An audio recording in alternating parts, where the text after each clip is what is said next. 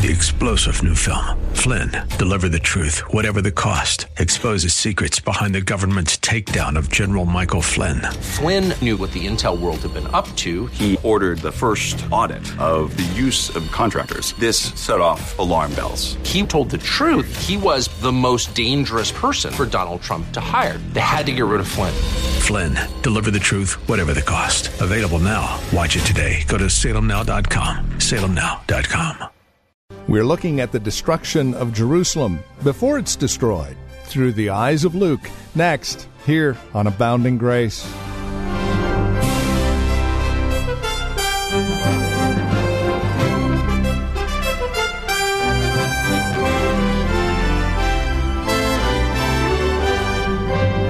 It's one of the more important prophecies that Jesus gives us here in the gospel accounts. Luke chapter 21 is where we're at today, and we're looking at verses 5 through 33, a message called The Destruction of Jerusalem. Please join us. From Reformed Heritage Church in San Jose, here's Pastor Gary Wagner with today's broadcast of Abounding Grace. Now, in verses 25 through 28, Jesus tells the significance of all this. He says, and there will be signs in sun and moon and stars, and upon this earth dismay among nations, in perplexity at the roaring of the sea and the waves, men fainting from fear, and the expectation of things to come which are coming upon the earth. For the powers of heaven will be shaken, and then they will see the Son of Man coming in a cloud with power and great glory. But when these things begin to take place, straighten up and lift up your head, because redemption is drawing near. Now, beloved, this is a, the paragraph that people have difficulty with. How can this apply to the fall of Jerusalem when it is so obviously got to be applied to the second coming? Now, he talks about signs and stars and moons and the sun. It talks about the shaking of the powers of heaven. It talks about the Son of Man coming in the cloud of power and glory. It is obviously talking about the second coming, they say. Well, my friends, it's only obvious if you read your own meaning into these words rather than to let the Bible define its own words. Do you hear me? It is only obvious applying to the second coming if you read into it what you think these words mean rather than letting the Bible explain these words and these phrases. For instance, Luke's version is an abbreviation again of the interpretation of Matthew 24, 29, and 30. So, if you would, please go back there with me. Verses 29 and 30. These are old, this is Old Testament language that would have been unfamiliar to Luke's Greek readers. But immediately after the tribulation of those days, and immediately, of course, is a key word here, the sun will be darkened, the moon will not give its light, the stars will fall from the sky, and the powers of heaven will be shaken. And then the Son of, the Son of Man will appear in the sky, and then all of the tribes of the earth will mourn, and they will see the Son of Man coming on the clouds of the sky with power and great glory. Now, let's restrain ourselves from trying to read back into this text what we want it to mean, and see if the Bible can help us understand these phrases because these are used in various places throughout the Bible. In fact, whenever these prophetic figures are used in the Bible, sun darkened, moon doesn't have give light, stars falling from the sky, they are always used figuratively, never literally. Never, never literally. These phrases are biblical phraseology that describes spectacularly the catastrophes that are connected with God's historical judgment upon nations in space and in time. And let me show you a couple places. Turn to Isaiah 13. In Isaiah 13, you have a prophecy concerning God's judgment on ancient Babylon. Where is Babylon? It's no more. Babylon is gone. This prophecy came true long before Jesus was born. So here you have, in verses 9 through 11 of Isaiah 13, a prophecy of the destruction of ancient Babylon. Behold, the day of the Lord is coming, cruel with fury and burning anger, to make a land a desolation, and he will exterminate its sinners from it. For the stars of heaven and their constellations will not flash forth their light. The sun will be dark when it rises, and the moon will not shed its light. Thus I will punish the world for its evil, and that's the world of Babylon, and the wicked for their iniquity. I will also put an end to the arrogance of the proud. Now, when the Persians wiped out the Babylonian Empire, did the sun go out? Did the moon disappear? Did the stars fall? Well, yes, figuratively, not literally. And we'll see what the figures represent. But first, turn to Isaiah 34. And here you have a prophecy referring to God's judgment on Edom. Does anyone know where Edom was? Does anyone care where Edom was? It was just a one camel town, and it is long gone. Isaiah 34, verse 2. For the Lord's indignation is against all the nations, and his wrath against their armies. He's utterly destroyed them, he's given them over to slaughter. Verse 4 and all the host of heaven will wear away, and the sky will be rolled up like a scroll. All of their host will also wither away as the leaf withers from the vine, or as one withers from the fig tree. For my sword is satiated in heaven. Behold, it shall descend, for judgment is upon Edom and upon the people whom I've devoted to destruction. Now, when God destroyed Edom, did the heavens roll up like a scroll? And the sun go out and the stars fall? Figuratively, yes. Literally, no. What does the figure mean? Well, let me give you one more example first. In Acts 2, on the day of Pentecost, people asked Peter, What is wrong with everyone speaking in tongues? Are they all drunk? And Peter stood up and said, No, it's only nine o'clock in the morning. And besides, this is what Joel said in the last days that the moon will turn to blood. Now, on the day of Pentecost, when God baptized his church with the Holy Spirit and then began baptizing apostate Judaism with fire, did the sun go out literally? No. This is a powerful, spectacular imagery that is used over and over again in God's Word. Now, if we were to say concerning Edom, God's going to judge you, and the sun's going to go out, and the stars are going to fall. Babylon, God is going to judge you, and the stars are going to fall, and the sun is going to go out. Israel, God is going to judge you, and the sun is going to go out, and the moon is going to go out, and the stars are going to fall. Really?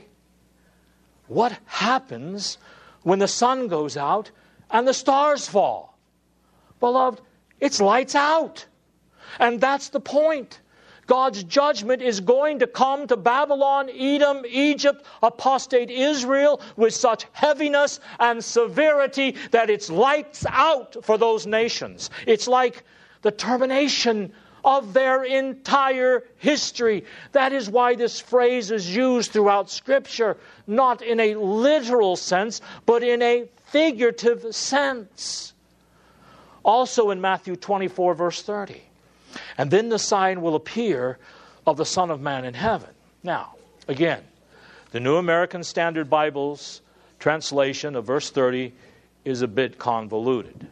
Let me give you a more accurate and clearer translation.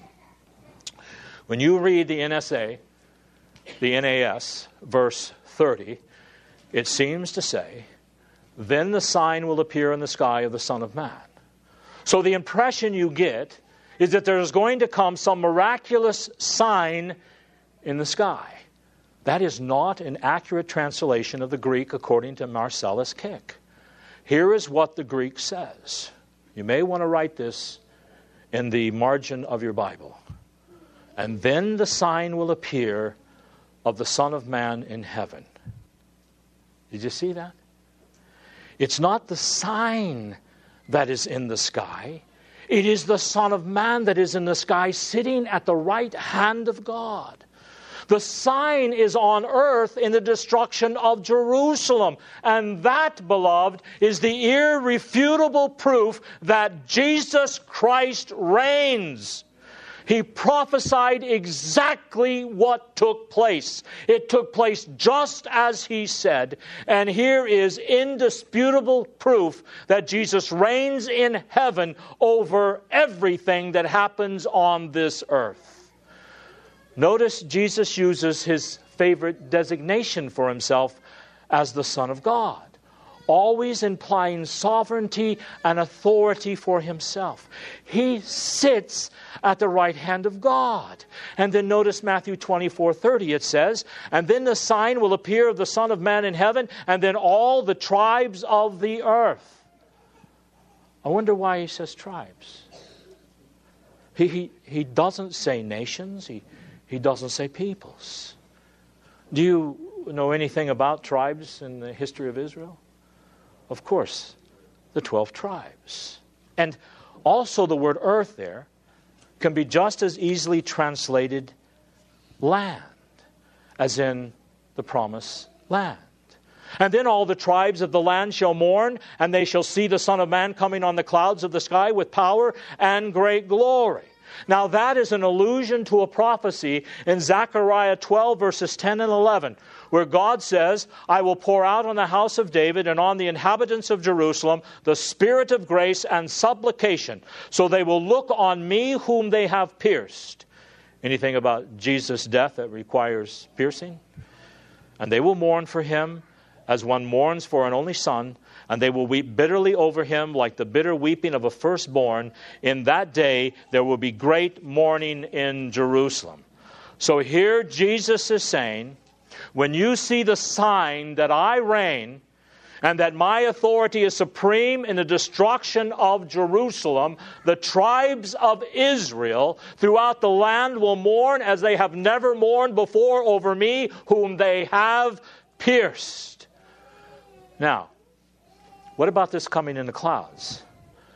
You see, Gary, it's really strange. You're not taking anything in Scripture literally here, yes?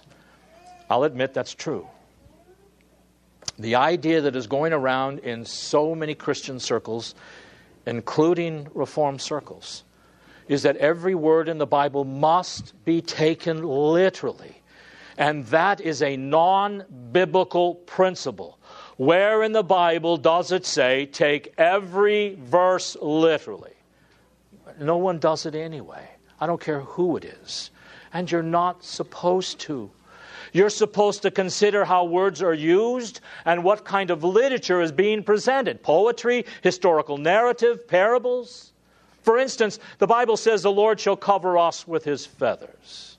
Now, are you going to take that literally? There are figurative and there are literal statements. Every word in the Bible is to be taken truly.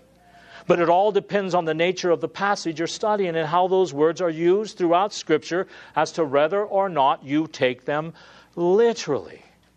And this thing of coming in the clouds, what's he getting at? It says, The Son of Man will appear coming on the clouds of the sky with power and great glory. Here again, this thing of clouds is used in various places in the Bible figuratively, denoting the manifestation of God's glory. One of the first places was when the children of Israel were being led through the wilderness during the day by the glory cloud, the Shekinah glory. And what was that great glory cloud? It was the visual display of the magnificent glory of Almighty God and the guarantee of His presence with Israel. Time and again in the Old Testament, clouds were identified with God, symbolizing the display of His majesty and His glory and His judgment and His power in His activities on earth. And it is not literal. I don't have time to go into any more examples, but look up Isaiah 19:1 when you get home and see God coming in the clouds in judgment. This is figurative language to show God coming in history to intervene and display his sovereignty and his authority and his justice and his grace. One last thing for today. Look at Luke 21 28, something Matthew doesn't bring up. But when these things begin to take place, straighten up, lift up your heads, because your de- uh, redemption is drawing near. You disciples are about to be delivered from the opposition and slander and persecution of apostate Judaism. You are about to see the explosive growth of the gospel of redemption throughout the world. And he advances this thought in verses 29 through 33 through the parable of the fig tree. Then he told them a parable Behold, the fig tree and all the trees. As soon as they put forth leaves, you see it, and know for yourselves that summer is now near. So you also, when you see these things happening, recognize that the kingdom of God is near. Truly I say to you, this generation will not pass away until all these things take place. Heaven and earth will pass away, but my words will not pass away. He is saying here that all of these events that he's describing, connected to the destruction of Jerusalem, are signs of summer a time of growth and of fruit and productivity and harvest. In other words, the parable is telling us that the fall of Jerusalem marks the beginning of a great future for the church of God on this earth and the bringing forth of a global fruit to the glory of God. It marks the beginning of a worldwide harvest of people from all the nations of the world to God's feet. And in verse 31, he says to his disciples, When you see these things happening, recognize that the kingdom of God is near. Recognize that Jesus is on the throne and he is establishing his kingdom on this earth over all the kingdoms of the world. In other words, Jesus is instructing his disciples to pay close attention to these times, to know what's happening around them in terms of God's word, not what they see going on in their environment. Listen to Matthew Henry. As in the kingdom of nature, there is a chain of causes. So in the kingdom of providence, there is the consequence of one event on another. When you see a nation filling up with a measure of their iniquity, we may conclude that the ruin is nigh. When we see the ruin of persecuting powers hastening on, we may thence infer that the kingdom of God is near. That when the opposition given to it is removed, it shall gain ground. As we may lawfully prognosticate the change of the seasons, when second causes have begun to work, so we may, in the disposal of events, expect something uncommon when God begins to act and then we stand still and see the salvation of the Lord. Let me simplify this and then we'll close. When you and I look at what's happening around us, when we read the newspaper, watch television, talk to one another, and simply observe what's going on around us through the lens of the Bible, you will see things other people cannot see. You will see trends that others cannot see. When you interpret life in the terms of the Bible, you will be able to make forecasts and predictions other people cannot make. And that is why Jesus is telling these people pay close attention to what's going on around you. Observe life only through the eyes of Scripture and be prepared. Now, remember what I said at the beginning of my sermon that Matthew Henry could call the destruction of Jerusalem a miniature judgment day? Well, he said that because the destruction was a type and a figure of the day of the judgment day at the end of the world when Jesus comes. That will be infinitely more destructive to those that reject Jesus' absolute authority and salvation than was the destruction of Jerusalem.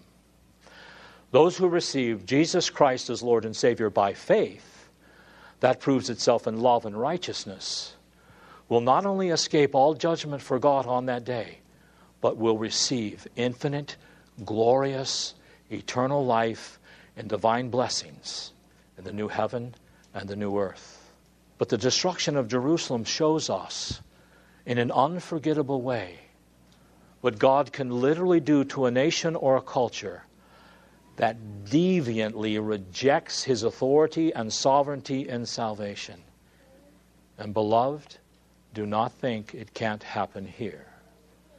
If all of this could happen to Jerusalem, the capital of the theocracy, the city of God on earth, where he built his house, in the promised land of God's covenant people, it can happen in any nation and in any culture on the face of the earth, including the United States.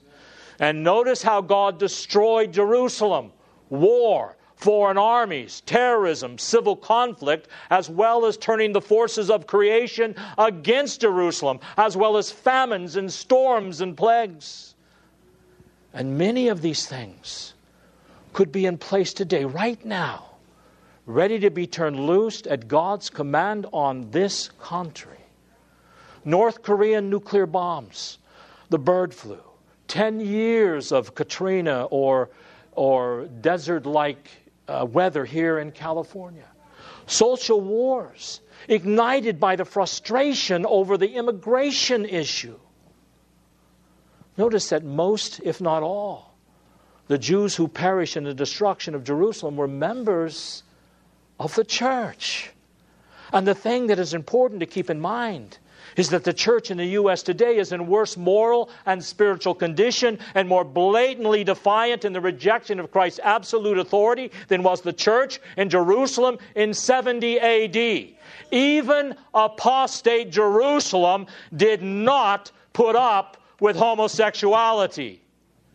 Therefore, beloved, the only thing that can save America from God's judgment is the only thing that could have saved ancient Jerusalem repentance and faith in the gospel of Jesus Christ. So, if you want your children and grandchildren to experience something like, or you don't want them to experience something like Jerusalem experienced, get busy spreading the gospel. Be a witness in every area of your life. Spread the gospel, not only by word, but by books and tracts and CDs.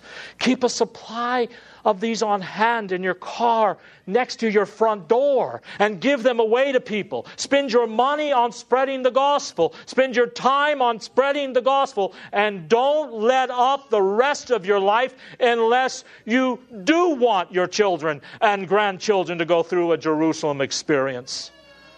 If devastating judgment does fall on our country in, in, in our lifetime. Beloved, don't despair. And don't look at it negatively. Don't panic. When you see these things take place, recognize that summer is near and God is clearing the land that the kingdom of God is near, that your redemption from humanism and tyranny is near. And remember what Peter warned his readers about the effects of the fall of Jerusalem in his first epistle, chapter 4, verses 12 through 19. And let me read that to you before we close. 1 Peter chapter 4 verses 12 through 19. Beloved, do not be surprised at the, fo- the fiery ordeal among you, which comes upon you for your testing, as though some strange thing were happening to you. But to the degree that you share the sufferings of Christ, keep on rejoicing, so that also, as the revelation of his glory, you may rejoice with exultation. If you are reviled for the name of Christ, you are blessed, because the Spirit of glory and of God rests on you. Make sure that none of you suffers as a murderer or a thief or evildoer or a troublesome meddler. But if someone suffers as a Christian, he's not to be ashamed, but is to glorify God in his name. For it is time for judgment to begin with the household of God. And it, if it begins with us first, what will, it, what will be the outcome of those who do not obey the gospel of God? And if it is with difficulty that the righteous is saved, what will become of the godless man and the sinner? Therefore, those also who suffer according to the will of God shall entrust their souls to a faithful Creator in doing what is right. Well, that's all the time we have. This has been Abounding Grace with Pastor Gary Wagner, the ministry of Reformed Heritage Church in San Jose. It is our goal and desire that you would abound in grace through the preaching and teaching of God's Word. And that is why we come to you on a daily basis. Now, as we close out our time together, we also realize that some of these messages that are presented here on Abounding Grace are well worth reviewing again at your convenience. Maybe you joined us a bit late. Well, we have copies on CD. They're just $5. Mention today's date as you call or write to us. Here's how to get in touch with us. The phone number is 408 866 5607. That's 408 866 5607. You're welcome to also visit our website, learn a bit more about us. We're at reformedheritage.org. Again, reformedheritage.org. And then, of course, if you would love to partner with us, if you're feeling led of the Lord to become a financial partner with us as we continue this ministry here on this station, please write to us at PMB number 402. And the address is 1484 Pollard Road, Los Gatos, California the zip code is 95032. Or, again, simply call us. 408 866 5607. That's 408 866 5607. You're also welcome to join us for worship. Sunday services here at Reformed Heritage Church are at 5055 Lone Hill Road in Los Gatos. We meet at the Lone Hill Church 2 in the afternoon. Directions can be found at reformedheritage.org or by again calling 408 866 5607. We thank you for joining us and trust we'll see you again next time we get together for another broadcast of Abounding Grace with Pastor Gary Wagner.